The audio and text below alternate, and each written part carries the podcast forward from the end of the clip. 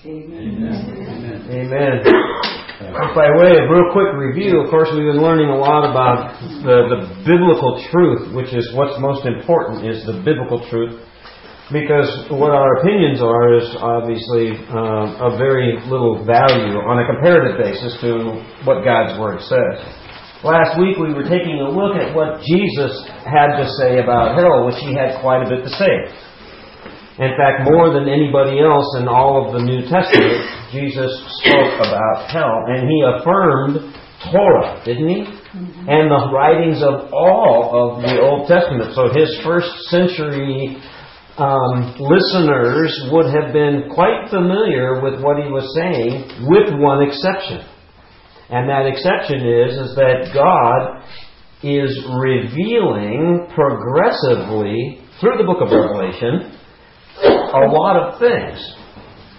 Not the least of which is the doctrine, as we would call it now, of hell. They would call it a teaching on hell at that, at that time. But his first century um, students, as they were sitting underneath him and listening to him, would have been very well versed in the subject matter and even the words that he was using, because we know and we looked at the number of times that Jesus himself used the term Gehenna, and they knew full well what he was speaking of when he used that term.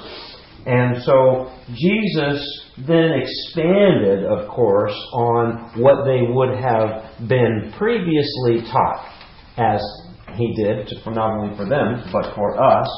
Um, as this progressive revelation was taking place in the first century and through the power of the Holy Spirit.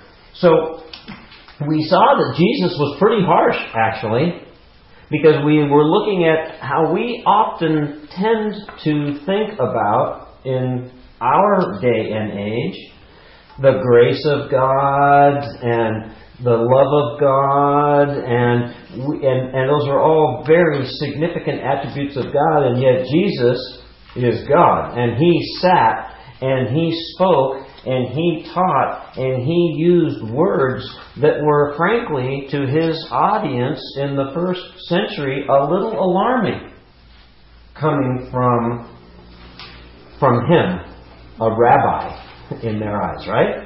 And so he was pretty harsh. He spoke pretty directly. And we know that he used, what, parables? In some cases. And then he spoke just very directly. Just one of the things I love about Jesus uh, is that when, when he spoke, you know, uh, people listened. And of course, as believers, when he speaks, we really listen, don't we? I love it. You know, I tell you the truth, Jesus said. Well, of course he tells us the truth. We wouldn't, we wouldn't believe anything but the fact that he's telling us the truth. And so it was in the first century. We saw that, that hell was a place of punishment, and that in 2 Thessalonians 1, we also saw that Jesus inflicts vengeance according to the Word of God. Now, that's a powerful thing to say, isn't it? Because we don't think of Jesus that way often. But it says in 2 Thessalonians 1 6 through 9 that we looked at in some length last week that Jesus inflicts. That's an important word all of a sudden. Inflicting, it becomes important. In fact, as we see tonight, as we're going to study, remember that word, inflicting. That becomes important for our study tonight. But he inflicts vengeance on those who are where? In hell. In hell. Okay, it's okay. You can say it. You can use the word. Okay. He inflicts vengeance, and and he used all these terms, and and and with with the images of fire, and we we see how important that is uh, to to the image of, of hell, the lake of fire, and and and Gehenna, meaning meaning having the connotation of smoke and fire and sacrifice and and these horrific things that that word uh, conjured up. And then we also saw that not only did Jesus have a lot to say about hell, but then so did others. Because in how many books are in the New, or letters as, as they really are, uh, in the New Testament, how many of them are there? 27. There's 27 of them. And interestingly enough, in 15 of the books of the New Testament, the topic of hell is communicated. Well, I did some quick math and I found that that's 55% of the New Testament books have something to say about hell. And Paul, although never using the word, was the and who obviously was the most prolific writer of the New Testament, um, uh, spoke about hell more than anybody else in the New Testament without ever using the word. Isn't that interesting?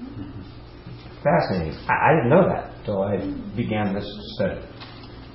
So we also saw that in Revelation 14, God speaks about what? His wrath and his anger. And we don't like to think about God in those terms. But the Bible is very clear. It is very clear about God's wrath and his anger in hell, and that it's for an eternity. And then, obviously, according to Romans 5 6, he has, there is this wrath and this anger, and there's this vengeance that is inflicted on those that are in hell, all the while Romans 5 6 telling us that Jesus died for the ungodly. Those are the ones that are there. So we have this paradox that we're looking at that Jesus came. Thank you for the prayer. Jesus came. It's about salvation, it's about a plan of, of rescue. And yet there's this wrath and this anger and this vengeance on the that are that's placed on the people that are in hell, the same people that God came to save. Why do I have to rest in that for just a second before we get to the point where we stick out our chest and we're all arrogant because we're not going there, but many are. The Bible says way more are than aren't. And before we get arrogant about not going there, boy, we better consider the fact that Jesus took on their sin. Bill, excuse me, because I'm sorry, we were sick last week and we didn't make it. Are you saying that there were people in hell before Jesus came? What I'm saying is that there is a present hell and a future hell. And the, the future hell, the Bible describes in the book of Revelation as the lake of fire. Okay. And that is ultimately after the great white throne judgment where Jesus is, every knee will bow, right? That's what the Bible says. And so, what we're going to see, and what we see progressively that is revealed to us throughout all of Scripture, is that there are these various terms that are used for hell. Sheol, which is the Hebrew word, and Hades, which is the same thing. That was like a death place. It is, it is the realm of the dead by, by definition. Okay, by definition. And, and we, we, can't, we won't tonight, but we could go into great detail and length in the study of of um, the, the spiritual and or physical nature of this place, the realm of the dead.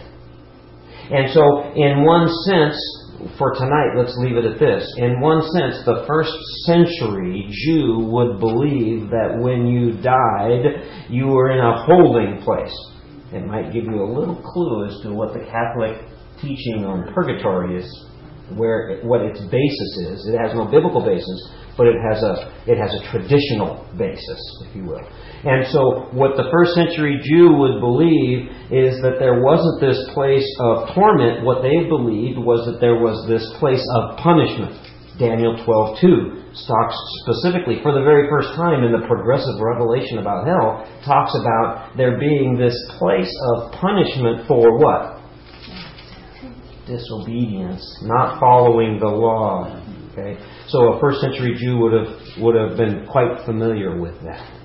So what we see is we see that that um, uh, God's presence actually is in hell. How can that be? As we Because excuse me, everywhere for created it. well, God created it. We're going to look at that a little bit more tonight. And and and what are the three most important? Not the three most. What are three very important attributes um, that that are really are the nature of God? His omni, his omnipotence, and his his omniscience. So he's all everything. And we looked last week at, in a sense, that God, because we know that Satan isn't in charge of the ultimate hell, the lake of fire, and who is? God, and His presence is there, but His grace is not there, His mercy is not there, and I can't explain that. He can be present, but but hold himself, you know, Back. hold himself back. Yes, because- they don't know he's there. Because there is the vengeance, Right. and there is His wrath, and there is His anger, and there is this torment. We're told very clearly what hell is. Very clearly. And we know that God's presence is omni. He's omnipresent. But but unlike heaven, okay, you see where there is no more wrath of God, there's no more sin, there's no more curse. It's not that way in hell. And so when we look at separation, people in hell being separated from God, that's only partially biblically correct because they're not totally separated from God because God's presence is omni, but His grace and His mercy is not present. And in some sense, we saw in the New Testament that there it's known. That's part of the torment. Remember the rich man and Lazarus. The rich man says, "Oh, warn my brothers! This place is terrible." But who is he talking to? Remember who who was the rich man talking to? Abraham. Who wasn't he talking to? God. That's significant. He wasn't speaking to God. Speaking to Abraham. Wow. So there's a lot to be learned. Then we can we can learn a lot from what is both said and what is not said. Although we have to be careful with implication, don't we? Because there are things that are that are fairly clear by implication, and there are other things that we have to be very careful of because we want to sometimes in our humanity, but when we don't understand, we want to project some meaning into the words that aren't there. And we're going to see tonight that that happens on a real regular basis. And I think if we're honest, we would all have to confess to that. We would all have to confess. But God's holiness and wrath will be present in hell and not His grace and not His blessing. And we also see that there's degrees of punishment there. That's very clear biblically. There are degrees of punishment in hell. And that wouldn't be really news to us because it's consistent with the degrees of reward in heaven. We saw that in our study of heaven with crowns. What did you do with what you knew? What did you do with what God gave you? And we saw finally that, of course, Satan isn't in charge. That was quite a revelation for Steve.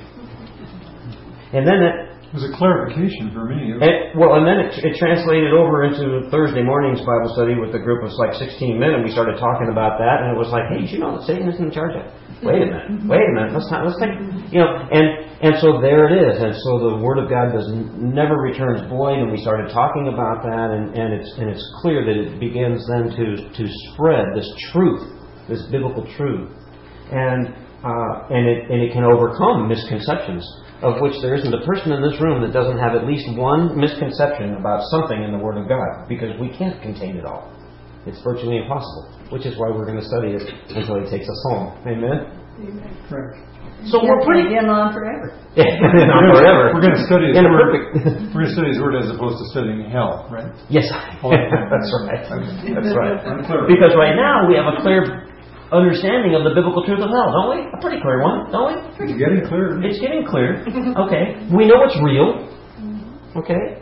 Just like heaven, this is a real place. There's real people that are that are that are going to die, that are going to go there. To this real place where there's torment and there is this this in that sense, this separation from it's horrific. And, and again, we've talked each week a little bit about the gravity of the place. You know, so we, we can't make light of it because pe- uh, people's, people are destined to go there. And so, you know, that's a, that should that should shake us up from a real heartfelt point of view. It's one thing to want to share the gospel in terms of the good news. It's another thing. What Jesus said was, "Hey, there's vengeance in hell. This is this is difficult. So there's heavenly music going on right now. Might be God calling. Nobody ever calls me. I can't even find it. Here it is. I know it's gone. Okay. oh, too late. It went away. now they left you a voice message. As long as it's not Mr. Rooter, you're fine. Okay, that's an inside joke. So we see that God has revealed progressively right up to the book of Revelation this the the, the, the facts about and the truth about hell. Amen? Mm-hmm. And we know that he also gave us progressive revelation on everything from creation to sin to the rescue plan that he's put in place and then ultimately the consequences. And we know that all the way up to the book of Revelation, where progressive revelation stopped. Okay? And we, we looked last week very briefly at the fact that when somebody tells you that they've received revelation from God that is outside of the biblical construct, run for the hills. I was doing some study, and, I, and uh, you know, you have to love the internet. And so I was I was doing some reading on the question that we're going to look at next, which is could a could a loving God send people to hell? And we're going to look at this tonight biblically. And I was doing some research, and I ran across a, a fella um, that um, is a pastor of a church in Oklahoma, and um, and he said uh, that uh, a lot of really good things that the church has fallen away, and in some ways he's absolutely right, fallen away from the the truth of Scripture, and uh, and and that's clear, and in some in many ways that's what's happened, at least in this country, we, because this is the one I'm familiar with. I live here, and. Uh, and so we, we see that. Uh, and then he said that there, there is a lot of false teaching, and false teachers are going to go to hell. Well, we looked at that scripture last week, and that's very clear. False teachers are headed for hell. And then he had another link on his webpage, and he listed all the false teachers and all the false churches. And the list of the false teachers started with uh, John MacArthur, uh, I, and he just he just started listing all these people that, that I would I would um, uh, be in almost maybe perhaps not total agreement, but but certainly on the fundamentals of the faith I would be in complete agreement with. Um, uh, Billy Graham and, and and the list went on and on and on. And then somebody wrote him a question and said that that if if the true church isn't teaching the Word of God anymore, where where do I go to find a good, solid, true church? And his answer was, there's only one. Come to mind. Mine. and so you have to be very cautious about where you go with trying to discern okay well what what people are what people are espousing because there's a lot of crackpots out there a lot of crackpots So you don't want me to tell you Yeah. that I know when the rapture is? you could tell me but oh, we'll have to excuse you that's Whatever day Tim says, we know it's not going to we know it's not going to be that day that's right That's You it. have a Or- case And so do I, thankfully. Oh, yes. Or anybody else for that matter. So, a few weeks ago, and then last week, and the week before, and the week before that, I asked the question Would a loving God send people to hell? Would God send people to hell? And that was a, that was pretty much the unanimous response in this room. And we've been studying this, this topic of hell, this reality of hell, the biblical truth about hell. And I want to ask the question one more time before we, before we delve into it this evening because it becomes a pretty important question. So, the, the God that is the creator of the universe, this God that we worship, this God that is the reason that we're here, is this God sending people to this place called hell, the lake of fire ultimately, for an eternity of torment. As it's been said a little bit here this evening, uh, it's their option. It's each individual's option whether they want to go to heaven or hell. So it's a choice, It's a free will choice. it's a free will choice, and God doesn't send people. He didn't send them, no. Okay. He, as we agreed in prior weeks, He created, every, He just said it, He Okay. created everything, the entire universe, Mhm. which includes hell. hmm Okay. And Anyone he- else? And He makes it real clear. Okay.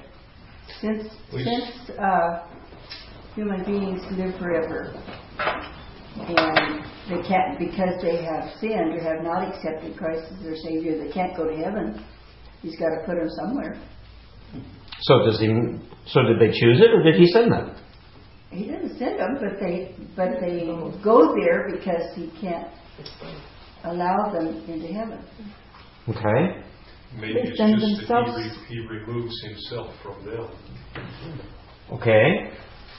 What about the people that never have given the word, they've never heard the word? Oh. Uh, people in countries that aren't developed and for a long time, it was just in the Middle East. Okay. People were dying in Christ's time too. Okay. And now we're here 2,000 years later, the word hasn't, there's places on earth it hasn't reached. Okay. But 500 years ago, there were a lot of places that hadn't reached. Okay. What about those people? What about those people? Does he send them to hell because they didn't because they didn't accept Christ? Well, you Is that your question? Yeah, you tell me. That wasn't a statement. That was a question. Oh, okay. Okay. Well, we'll, we'll get to that later. But the Well, question, You said there were degrees, your degrees of punishment. punishment. There clearly are, biblically speaking, degrees of punishment in hell. But that's not the question. The question is, does God send anyone there? Oh, okay. The question, I think, is what about the people who haven't heard? But but Olivia's question is, what about the people? That's a different question. Yeah, they didn't know about the narrow gate. Understand? And that's a different question. My question is, does God send, or conversely, do we choose?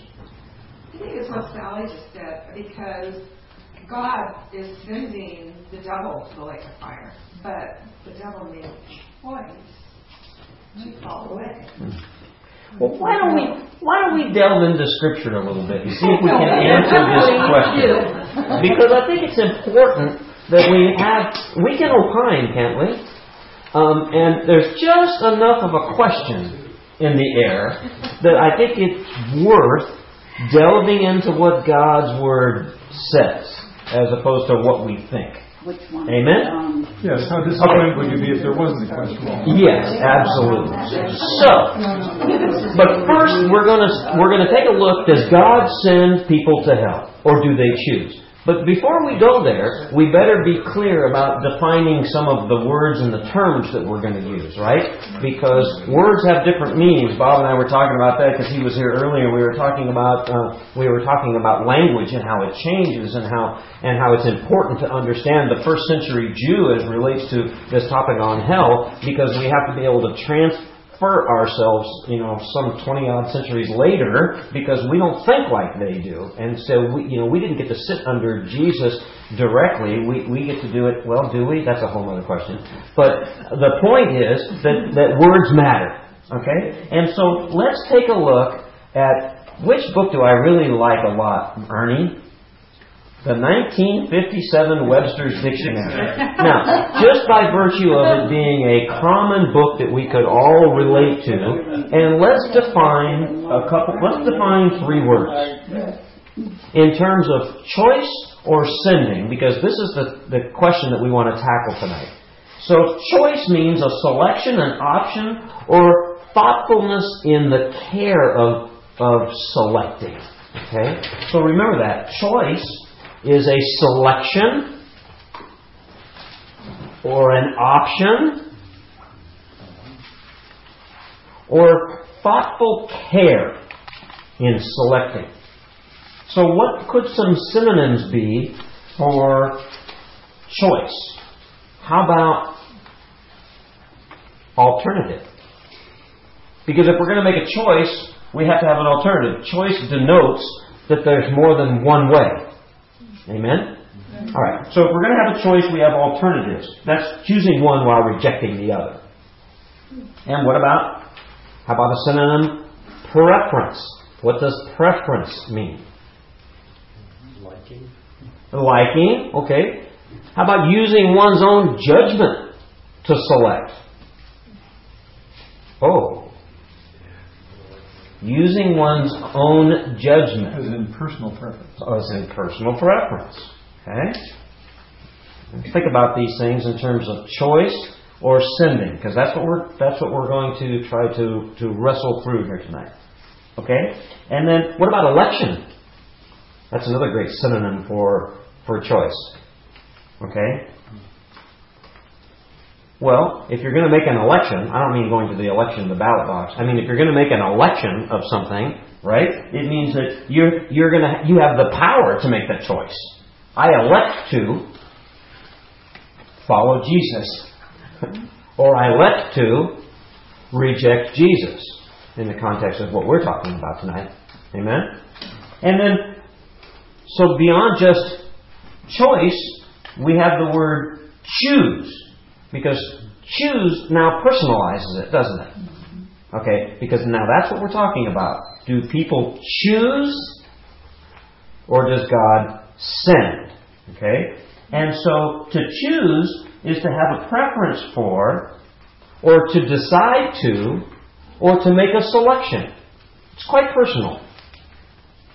Okay?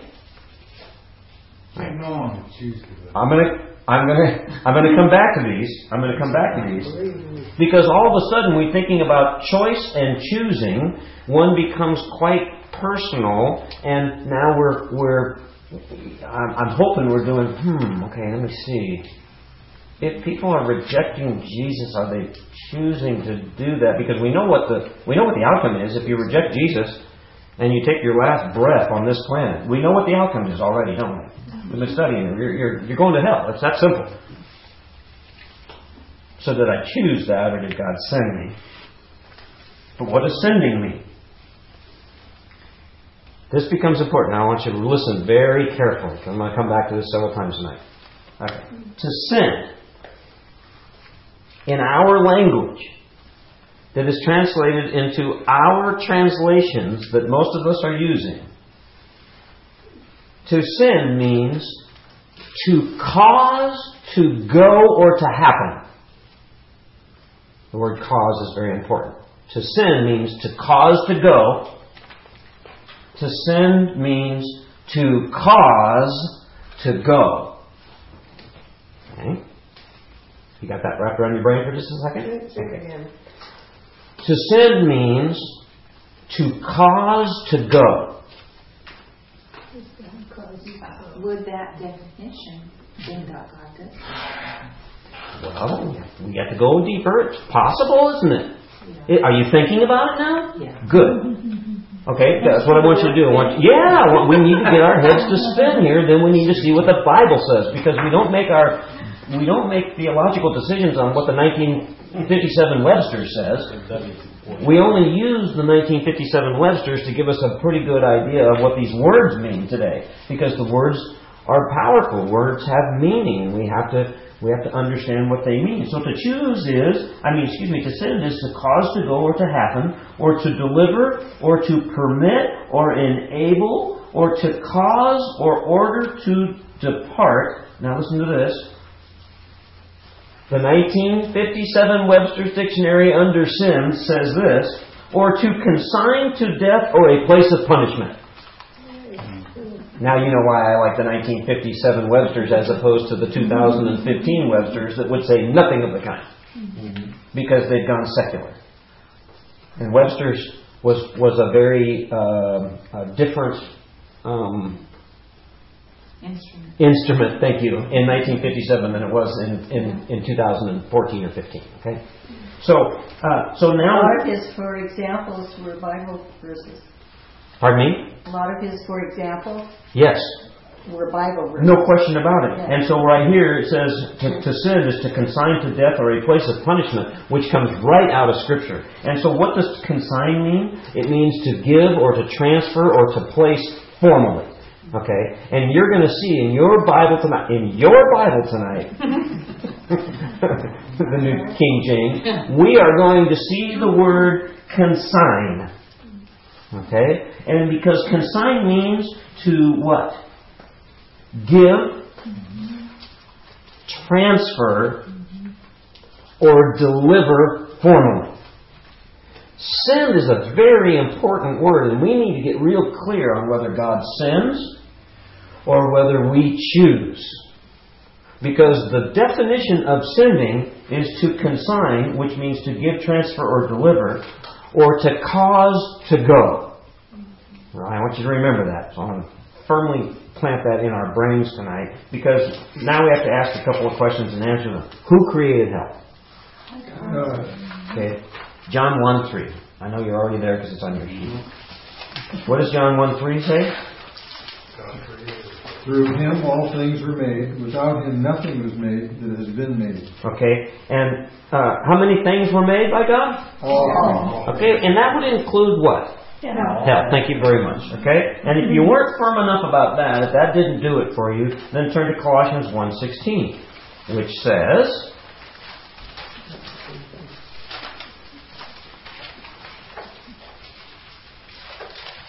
For him all things were created, things in heaven and on earth, visible and invisible.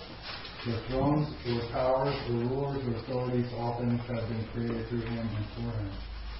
This, I like the Colossians passage better because it expands upon the passage in John 1 3, doesn't it?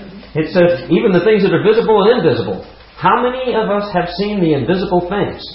I haven't seen an invisible thing yet. But the things that are invisible that we cannot see, God created. I bump into them all the time. You know, they're. That's an eyesight issue, Ernie. And an age issue. So, the Apostle Paul told us you were bumping into things back when you were hanging with him, too. Just so you know. Yeah. So all things were created by God, and so why did well, and He created hell, we said. So why did He create hell? When did he create hell is the question. Well, nobody knows. But why did He create hell? Well, he had to put the ones that were going to be disobedient someplace, so that's what he made a place for. Oh, he made hell. He made it for the devil, for the devil Yeah. and his angels. He, And no, that's who He made it for. Oh, yeah. Why did He make it? Because he Because gave us free will and knew that we would fall. Because He he gave knew, us a choice. he knew everything and knew we needed. Hmm. Those are all Because he can't correct. stand sin. Those are all good. I'm still waiting for. I'm still waiting A for place to consign them to. a place to be consigned to. And Very and and and why why would we be cons? Not us, because we're not going there. Why would people be consigned there? Because they answered prayers for him. Be- okay, because uh, those are all good answers, and they're all they're all biblical, but that's not the one I'm looking for. Because they didn't accept Jesus Christ as their Lord and Savior. That's the, that's that's a good one too. And and so what's and so what happens because of that, Tim?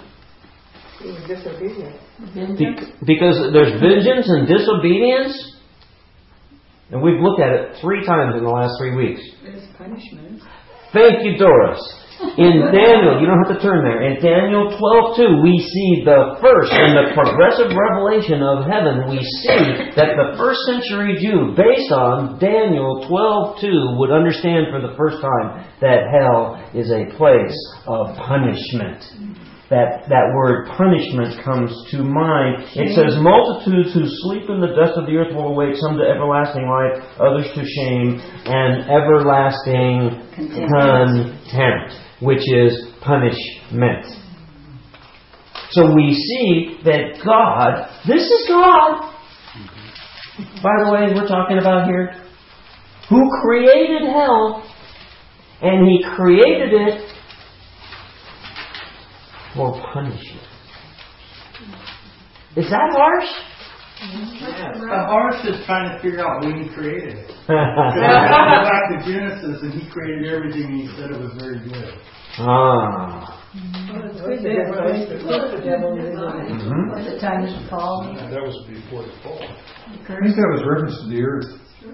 I think it would all be conjecture and speculation because the Bible doesn't say. That's good too. Huh. 404. I'm sorry. But, but we also. Go ahead. So everything he makes is good, so why wouldn't you be happy with Is hell good? Yeah. Mm. Okay, we want to stay theological and not philosophical, right? But but that's okay. So who did he create it for then? Devil Okay, Matthew twenty five forty one, right? Are you there? Somebody, somebody read Matthew twenty-five forty-one. We have to answer the question: Who was hell created for? Then he will say to those on his left, Depart from me, you who are cursed, into the in- into the eternal fire prepared for the devil and his angels. So we see in in in what in the Gospels we see this continued revelation. We see also that not only is there punishment, which is the purpose, but we see that that hell, when we don't know when it was created, we don't have any idea when hell was created, when God created hell, in the in the timeline of things. Okay, it's completely left out, and yet we know who He created it for, which begs a couple of questions, doesn't it, Dwayne? Hmm.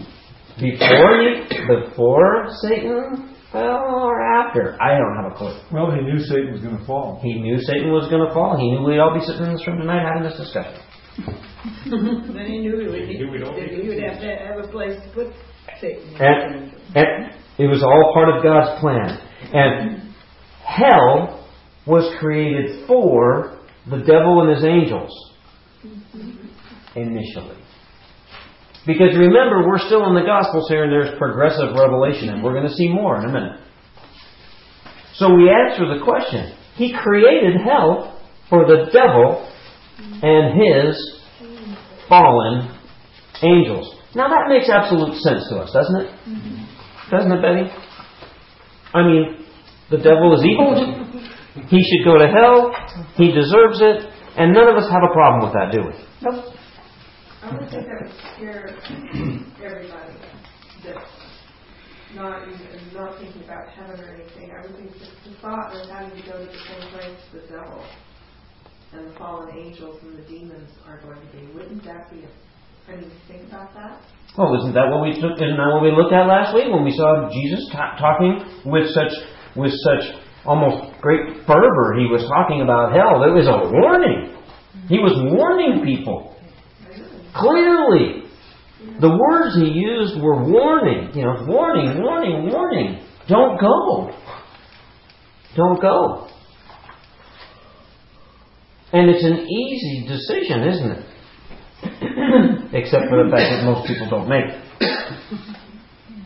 So therefore, it's not as easy as we think.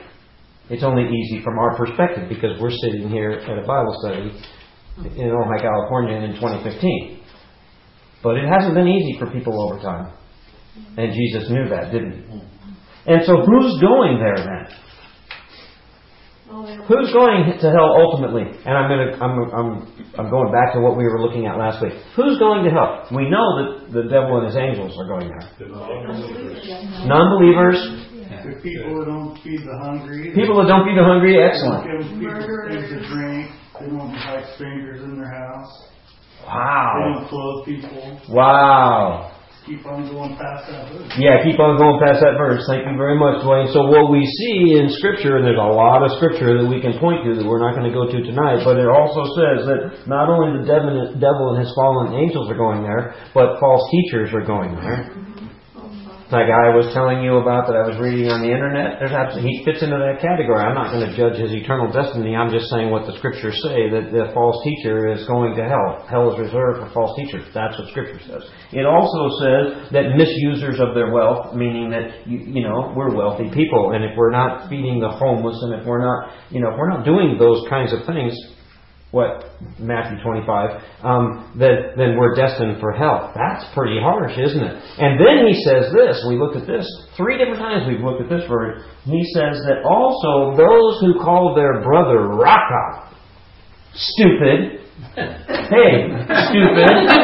You're stupid. I call my brother. I call my brother stupid, and I call him a fool. And Jesus Himself says, "You are on the precipice, my friend, of going to hell." But that Because- doesn't, that, that- doesn't mean, does it when I mean, you know, when kids are fighting or siblings are fighting or something and they say, you know, oh, you're so stupid. You- No. You can't understand. You have to understand the context. that- Doesn't it mean stupid about spiritual things? It Maybe? says, Yeah. what it means is, is that if I profess to be a follower of Jesus Christ and I'm sitting in this room right now and either publicly or privately, I say to my brother who is a follower of Jesus Christ, ah, stupid, you're such a fool, you idiot. Okay? And if I do that, Jesus says, careful, Yeah. Right. be careful, because what is it? What is Jesus calling me out on? Yourself. My that's right. My selfishness, my hypocrisy. Am I in the faith? It's a heart issue. That's what Jesus was calling him out on. And so it, those are the people that are going to help many scriptures And I'm, on that topic. I'm sitting here worried about all the parents that are not directing their children to, I mean, you know, we've lost a whole generation. These are heartfelt things to consider, aren't they? Right, because, in fact, they stand, they stand in the way. The Mhm. schools are not allowed to teach, or even mention the So- word of God. So is God sending them to hell, or are they choosing to go? I don't know, it's God's choice. That's Bill, the you Bible said says. it's a reinforcement of A lot of parents do that. It's a what? Reinforcement of agape love. Totally. Which is a heart condition, isn't it? Mm-hmm. So if we have agape love, it comes out of right relationship with God. If I was in a right relationship with God and I was a follower of Jesus Christ, I wouldn't even utter the term to him, mm-hmm. calling him stupid and a fool as a brother in Christ. I'm starting to believe. So that's, so that's the point. Because agape love, as we know, we know full well that agape love flows out of a right relationship with God. And so he's calling people out that are not in right relationship. That's the issue here. And those, but those people are, they're on the cusp, aren't they? Well, And he's- you've eliminated my vocabulary when I drive down the freeway. But, but that's different, Marvin. Oh, that's, a little- that's, that's just sin, okay? As long as you just say it and you don't pull out your gun. Idiot's a lot different. So, but what what are the what's the theme? What's what's the theme in all these things? Like God creating hell and who's going there and why did He create it? What what's what's the theme? Reverence to God. Reverence to God. Hmm. Hell is punishment. See, that's a that's a big one for for people to, to get over. Hell is punishment. We don't like punishment, do we? And yet we do it. We, who's everybody issuing, who's issuing? the who's punishment? issuing the punishment. Well, Okay, do we have a problem with authority? God would do something like that. So, if God is if God created hell for the purpose of, of punishment, so is He sending us there, or are we choosing to go to this place of punishment? Well, he came and offered his own self, his own life himself Mm-hmm. as payment for our sin. So if we accept that, then we don't have a debt to pay. Yeah, but Doris, you're talking all this Christianese, and you know that's just a bunch of mumbo jumbo stuff. Okay, She's consistent Because- with that. See, because here's what I'm thinking, Doris. Here's Now what I'm you're thinking. calling Doris. What? No.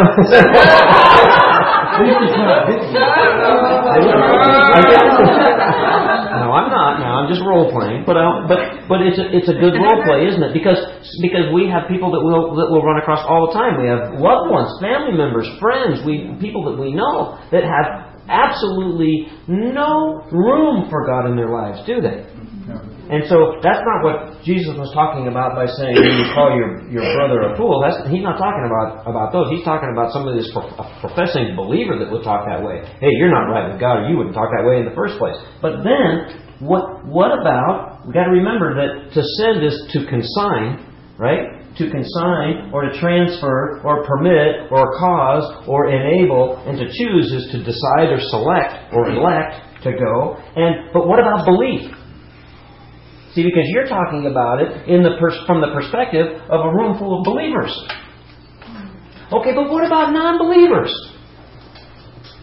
Well, the truth is out there for them, Okay, and there are people who probably have told them about it. okay, So even that it's known to them, but they have chosen not to believe. okay. So, so where does belief come in to the equation in terms of God either sending or people choosing. Because if I don't believe in hell, Doris, that's all hogwash, Doris, and you know it. I'm not going to hell because there is no hell. There's churches that teach that. Okay, so where does belief come in? Aren't you, you By of opening seeking up the truth. can of worms, Bill? How's that? Well, because it all, the scripture says whose name's written in the book of life. Oh. Everybody's name's written in the book of But again, Yeah, but I don't believe that. Well, maybe it doesn't matter what you believe. See, it gets, it gets a little challenging all of a sudden, doesn't it? Because as I sit here and role play an unbeliever, you see, you come at it from a 21st century perspective. As a believer, we have all this history, we have all this writing, we have all this faith, we have all this truth, and yet here I am sitting here playing the role of an unbeliever. I don't believe any of that monkey business. well, you know, So am I still choosing because I don't believe? yes. Or is God sending me because I don't believe? You're choosing not to believe. I'm choosing not to believe. I had a question. Sir. If you stick your hand in the fire, are you going to get burnt? Every time.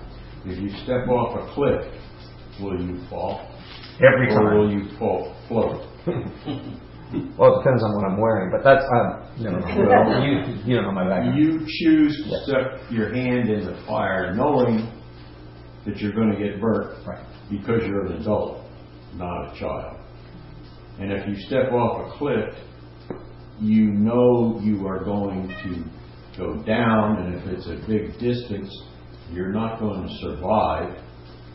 Or if you do, you're not going to be in any good shape. And, and, And you made the choice. hmm. God set the rules. Ah, Fire burns. I like this guy. Gravity causes you to go down, but you I don't believe. So what you're saying then, what you're saying is, is that my beliefs have nothing to do with whether or not God either sends or I choose. Because my beliefs are doesn't anybody. He just says if you do this, that's the consequences. Okay. So the sending or going to hell has nothing to do with my beliefs. That's what you're saying. If you wish to take it that way. Okay. I do. Well, Because it helps me. The scripture Okay. also says, Can I read something? none can come to the Father, and, and none can come to me, Jesus said, unless the Father draws them. Oh. So, does he draw everybody? Well, now we're getting into a whole, a whole go. another topic, huh? I almost had it figured out. Okay. And we're not going to go there tonight, but that's an important one as well. Wes? Yeah, I, I like this, this little uh, saying here, uh, Proverbs uh, 1 7. The fear of the Lord is the beginning of knowledge. Mm-hmm. You don't believe, you don't have the knowledge of what can happen. Uh, but fools despise wisdom and discipline. Hmm. So all fools go to hell. Hmm. That's They're not the, and the Holy Spirit has something to do with it. So, but if I don't believe, if I don't believe, That's your choice. would I? Uh, okay, I, I choose not to believe. Uh, am I going to go to hell? Why is your heart so hard? but if I choose not to believe, am I going to go to hell? Yeah. That's according to according to what the Bible says. Absolutely. Okay. Now, now, could I go to hell if I do believe? Sure. Sure. Okay. Yes. Absolutely. Because what do we know? The devil believes. Absolutely, and the demons, and we know that we know that from Legion, don't we? And we know that the the the, the demons are petrified of Jesus Christ. Why? Because he has the ability to send them. That's right. That's right. So really, I, I, I like what Bob said. So our beliefs don't impact the truth. The truth is the truth, whether we believe it or not. When we step off the cliff, whether we believe we're going to float or not, we're not going to float, are we? God's law. Scott. It says that God, there was nothing created that God wasn't the creator of. Right. So, like you were saying, if you step off the cliff, water, uh, God created the laws of gravity. You're not Right. going to go up, you're going to go down. Right.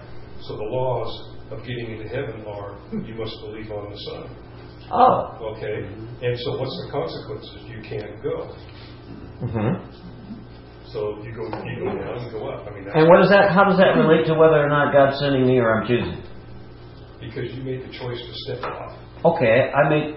Or And not, just or the not law believe. of gravity will pull you down, or you know. So the law is that you Hmm. have to believe in the Son to get to the Father. To defy gravity. Okay, we're going to come back to that because can God do whatever He wants?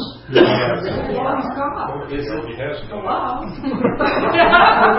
Isn't God the Out- out. transporter, whether you go to heaven or whether you go to hell? I- Isn't He responsible for that? Well, I don't know what you mean by that. What do you mean by Where He transport? sends you, whatever. When you stand before him at the last minute and he judges you, you go to heaven or he sends you to hell. So he, so he does send people to hell.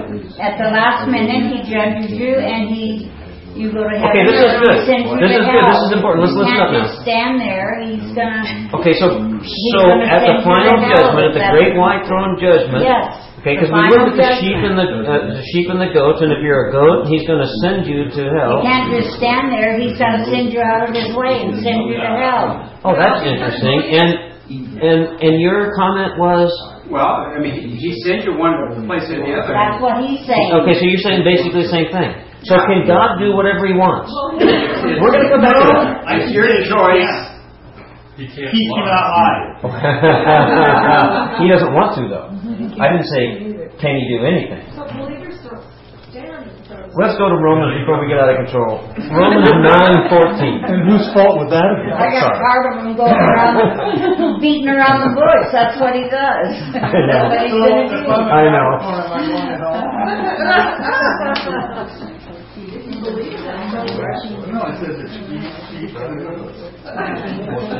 There's an important question in Scripture that is raised for us directly. And we're going to see it in Romans 9:14 as we look at this question, does God send or do we choose? And and who makes these decisions anyway? Okay. Romans 9:14 through 23. I'm just going to read. This is out of I believe the NIV is what I copied this out of. What then shall we say? Is God unjust? Not at all. For he says to Moses, I will have mercy, listen to this, I will have mercy on whom I have mercy, and I will have compassion on whom I have compassion. Can God do whatever he wants? Yeah. Yeah, it says right here. He can have mercy on who he's going to have mercy, and he have compassion on who he's going to have compassion. Does that bother you? Let's keep reading. It does not, therefore, depend on human desire or effort, but on God's mercy. For Scripture says to Pharaoh, I raised you up for this very purpose, that I might display my power in you, and that my name might be proclaimed in all the earth. Therefore, God has mercy on whom He wants to have mercy, and He hardens whom He wants to harden. Now listen, because now it gets really important. Not that this wasn't important. One of you will say to me, then why does God still blame us? For who is able to resist His will? But who are you, a human being, to talk back to God? Shall what is formed say to the one who formed it, Why did you make me like this? Does not the potter have the right to make out of the same lump of clay some pottery for special purposes and some for common use? Now, really listen here. What if. What? You ever read this scripture before? Mm-hmm. What if God, although choosing to show his wrath and make his power known, bore with great patience the objects of his wrath, mm-hmm. prepared for destruction? That's a question. What if he did this to make the riches of his glory known to the objects of his mercy, whom he prepared in advance for glory? Now I want to focus on verse 22, this what if. What if God what? What God chose. What if God chose to do what? Show his wrath. And Make his power. his wrath to whom? To the people. His wrath on whom? The object of his wrath. Prepared for destruction. Go, go back to where hmm. Moses is talking to Pharaoh. And what mm-hmm. does God do to Pharaoh? What does he do? Pardon me. Mm-hmm. There's your answer. Hmm. That's what I said. Some people aren't written in the book of Oh, there's the answer to what question? Destination. Okay. See, there are these vessels of wrath. Who are the vessels of wrath that he's talking about here? Headed for. Ah. Yeah. Okay. We're talking about real people here, by the way. Okay, we're talking about real folks. Okay? And what if he did that? To show those he saves how great his glory and mercy is? Mm-hmm. Hang on. Let's reel this in a little bit. So God, it, this is a question now. Don't, don't forget. This is a question that Paul's raising. This is not a statement. What if God? Be careful what we project into the into into Scripture. here. What if? This is a provocative question, isn't it? What if God, although choosing to show His wrath and make His power known, bore with great patience the objects of His wrath prepared for destruction? What if He did that? What would you do with that? What would you do if the question were answered, yes, God chose.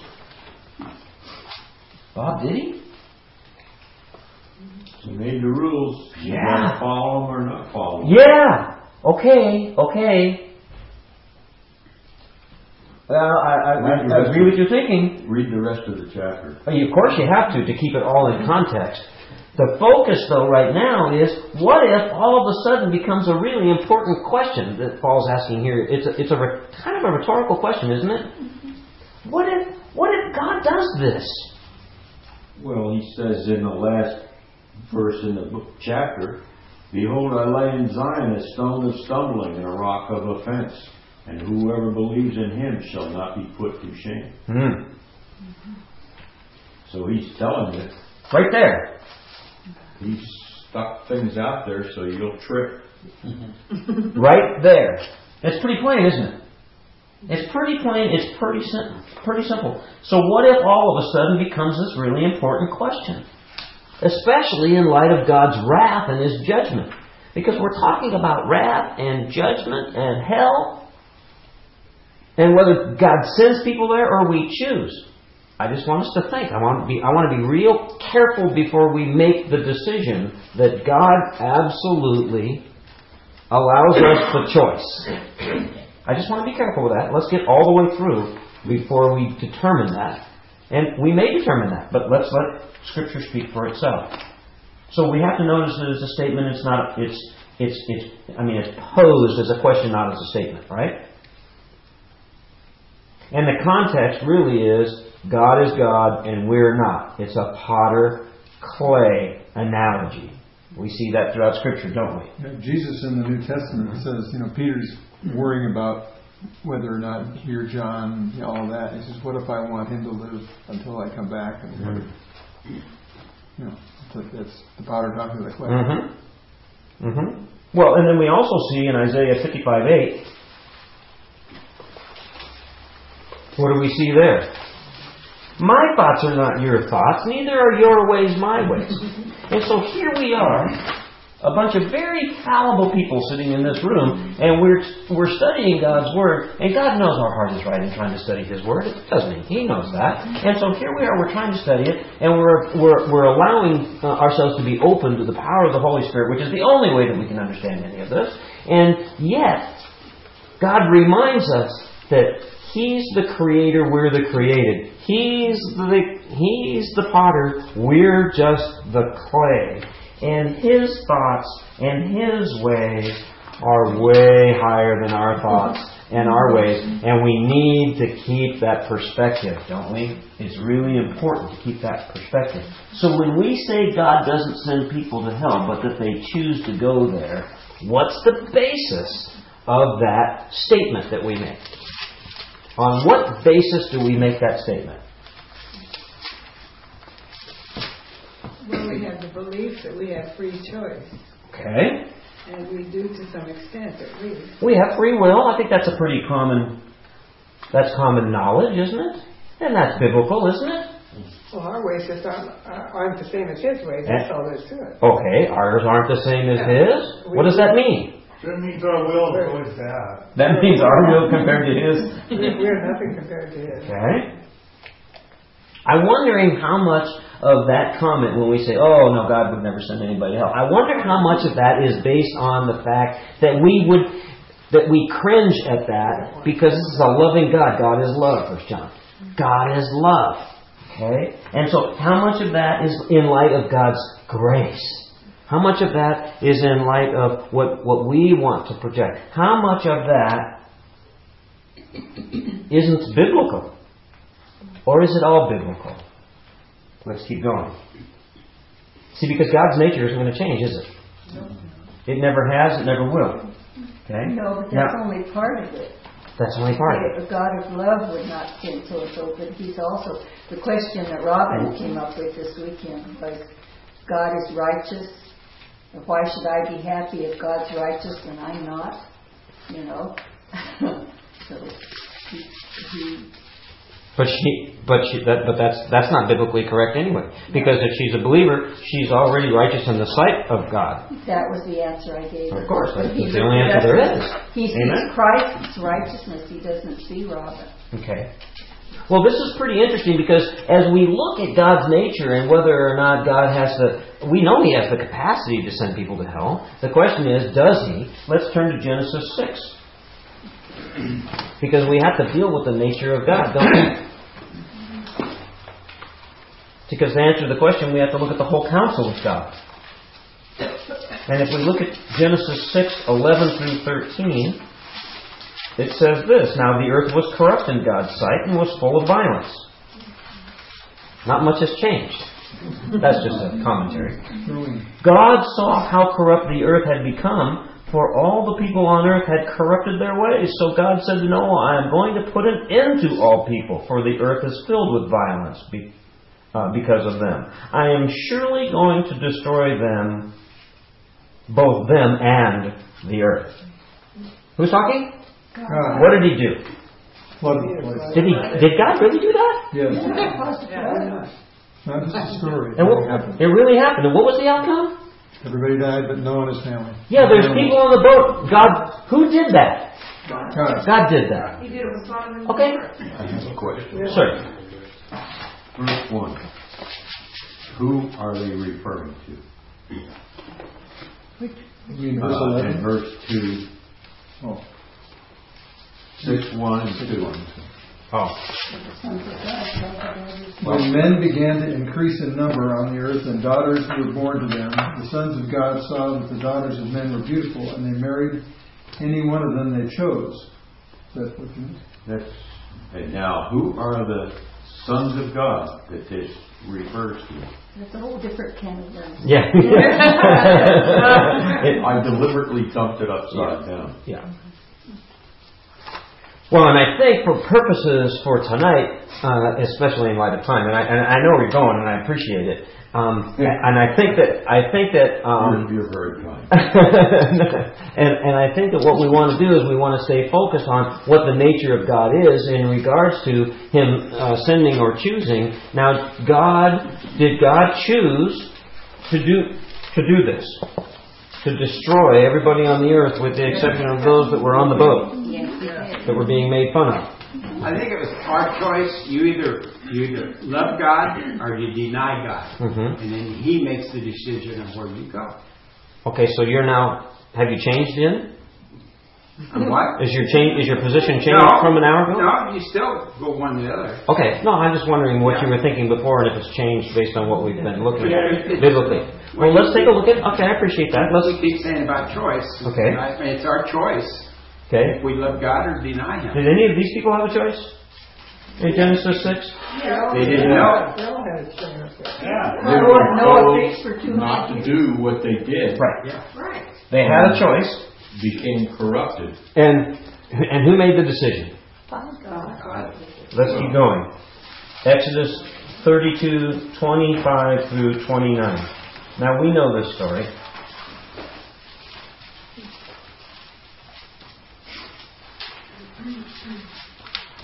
So we know the story that Moses uh, saw that the people were running wild and that Aaron had let them get out of control, and so he had become a laughing stock to their enemies. So he took, he stood at the entrance to the camp and said, "Whoever is for the Lord, come with me." And all the Levites rallied to him. We would expect that from the Levites, wouldn't we? And then he said to them, "This is what the Lord, the God of Israel, says." Ah, pay attention. Each man strap a sword to his side. Go back and forth to the camp, from one end to the other. Each killing his brother and friend and neighbor. The Levites did as Moses commanded, and that day there were 3,000 of the people died. Then Moses said, You have been set apart to the Lord today, for you were against your own sons and brothers, and he has blessed you this day. And God said, What in verse 27? Yeah. He told them to do what? Go kill people. Yeah, he did. And then in verse 28, what happened? They killed them. They did it. And then in verse 29, what happened? What was the result of that? What? They were blessed. That's a rough one. Contradicts Jesus. But he obeyed. They obeyed. There's a lot going on here. There's obedience. There's God's command. There are there is disobedience, and there is um, uh, I, I mean there is a lot that's going on in the story. And the point is that these people had choices. They were in the desert and they were doing things they ought not do because God commanded them not to do it, and there was a consequence to it. They made the choice. He made the decision. Right, Wes? Yes. They made the choice. There were consequences to that. So, but does any of it make sense to us in terms of being fair? You just said that's difficult, Tim. That's okay. I think that's We're not there Yeah. if you try to get in your head what the situation was. You got somewhere between three and six million people. Yeah. And you can't put up with people going their own way. There was there was a lot of disobedience, wasn't there? rules. Yeah. Well, heck, he, if you keep going, he wiped out a whole big chunk of them. The ground opened up and they, they were gone. Yep. We actually looked at that scripture last week, and it swallowed them up. That's some more that gravity you're talking about. Well, but I think you know we we, we look at this question, and, and, and sometimes I think we view it from a, from a point of view of, of is that fair? But they were sitting. Is it fair? It doesn't make a whether it's fair The clay doesn't ask the potter. It's fair. Ah. I don't want to be a toilet. I want to be a beautiful vase. Okay. Or vase. Okay. Preferably a lot. Yes. But in light of Isaiah 55, does it make does it make sense to you that God would do this? Yeah. I don't want the Sunday school answer, you know. Of course, it's written, so it makes sense. No, I'm saying as you sit here, does it make sense to you? Well, yeah, he's holy. Hmm. Well, what about what Jesus said in Matthew 13, 49, and 50? You're talking about two different eras. I understand we're talking about two different eras, but we're talking also about progressive revelation. But you're trying to interpret the first era using the situation that Christ brought in, so everything is totally different. You've got a totally new setup. I would argue that, that God's nature isn't different. When that wasn't what you asked. Oh, no, that was the that was the basis from which we started though. So did God really do these things because what is God's nature? So so God's nature, God has we, we understand that God is love, obviously, and but we also understand that in his nature there is judgment and wrath. And then, and so all I'm talking about is that, that this first century Jew that now we're going to go to in Matthew is, is looking at this on the basis of knowing full well what was disobedient in the, in the desert and, and, and what God's command was and the 3,000 that were killed and, and, and, and God, God, these were consequences. These were real, honest to goodness consequences. And this progressive revelation of hell that is, that is progressing as we go along here is now in this first century where Jesus says that this is how it will be. Jesus says this Matthew 13, uh, 49 and 50. He says, This is how it will be at the end of the age. The angels will come and separate the wicked from the righteous and throw them into the burning furnace where there will be weeping and gnashing of teeth. What did Jesus say would happen? The wheat gets separated from the tare. Yeah, yeah. And with the, the, the, that imagery of fire that we see that we see so much, and so the angels come and they throw or they cast or they send. They throw or they cast or they send all those names who aren't written as Susan said earlier in the in, in, in, in the book of life. And he throws them where? We know where he throws them. It says, says back in Exodus, it says, however, when the time comes for me to punish, I will punish them for their sin. And see, Jesus' audience would have known that. They knew from Daniel that there was this punishment for sin and disobedience. And you see, that you're absolutely right, Bob. They didn't understand when they were in the desert because it was a different time, it was a different place, there was a different revelation. It had not been completely disclosed because that's what God did over time. That's why the prophets came. That's why they taught. And here comes Jesus. And he says that, oh yes, you're going to be thrown into the burning fires. This is, this is the lake of fire, he says. This, this whole progression of what's going to happen to those that are disobedient. There's a lot of disobedience. Those that don't believe. And whose standard of measure is being used here? God's. And what's the standard? Perfection. And who can who can measure up to that? Nobody. Nobody. See, we know that, but they didn't. That's what I love about about where Bob's coming from because he see he gets the fact that we have to transport ourselves to the time and we have to understand the culture and the language and the words that were being used. And boy, that's really challenging in an hour and a half, isn't it? But but but you see, it's it's God's logic and it's it's God's reasoning, and it's it's God's morality. It's not it's not mine because see, because I don't like any of it. I mean, you know, it's the truth for knowing. No, I believe it. Don't don't think you know the wrong way. I I totally believe it, and I know you know that. But but the part of me, the human part of me, the fleshly part of me, doesn't doesn't like it. I I I, I, I just I don't like it. And so it's God's decision. And so could it be that the difference between this sending and this choosing is based on maybe our human standards of measure? Hmm. And how many things has God, God done throughout Scripture that just don't make a lot of sense to us? Oh, Well, yeah, I'm still working through a lot. I mean, like Job. Why did God do that to Job? I read the story. I, I get it. It's real. I know he was having a discussion with Satan. I understand everything about it, but I, I, I don't know. I have why questions. I have those why questions because those things don't make sense to me sometimes. So we're back to that question: Does a loving God send people to hell, the place of punishment, or do they simply just choose to go there? What I really hope tonight is that you realize one thing. It's a little bit more difficult to answer that question than perhaps we might have previously thought. I'm not saying it's not answerable. I'm saying I say, I'm just saying that we have to be really careful about being cavalier because I am guilty. I mean, I am guilty sometimes of being cavalier about being dogmatic about something until God whacks me upside the head and teaches me something. And I, and I, I mean, have you had to apologize to anybody for something you said? Because I mean, talking theologically now, I took a real strong dogmatic position on something until I found out I was wrong. Ooh, that's not comfortable. I don't like to. Not, I don't. I like to be right, but I'm just. But I'm fallible and I'm not always right. But God's word is. So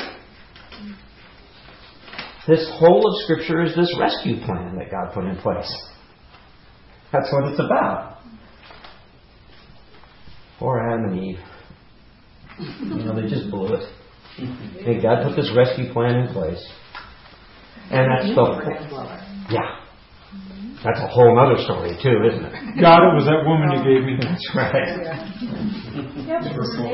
She made me do it. Second Peter three nine is on your list says this: The Lord is not slow in keeping His promises. Some understand slowness. We think about this in terms of His coming, don't we? Instead, He is patient with who? No. What is the what is the word used in in in your You, meaning me. with you, meaning, yeah, this is the Richie you. Take your finger, point right here, and he is patient with me, not wanting anyone to perish, but everyone to come to repentance. And so, is that incompatible with God sending somebody to hell or them choosing? No. But it's personal, isn't it? It's very personal. See, because Jesus atoned for our sin. Right? Everybody in this room believes that to the core of their being because it's true. Jesus atoned for our sin. Our separation from God was taken care of on the cross because He paid the price. And in so doing, He's the one that paved the way, right? For everyone. Because what was the scripture that we read earlier? That none would perish. That's God's heart. God's heart is that none would perish. The issue is there's a but. There's a but, and as we look at the whole of Scripture, we have to see that Jesus says, But, oh, the path is so wide because He knew. Why? Because He's God. He knew that the path was wide. And that, you know what, Wes? A lot of people are going to make the choice not to follow Jesus. They're going to choose not to do that. It's a truth, and in some ways it's a mystery, isn't it? So we got to remember to sin is to cause, permit, enable, or consign. There's a consignment to hell as a consequence I'm sorry, of Bill, what were the three things you just said? To sin is to cause, to go, to consign, permit, permit. Thank you. enable, or consign. And to choose is to decide. We're looking throughout Scripture here, we're seeing people that are deciding, aren't they? They're selecting. They're making a preferential choice, aren't they?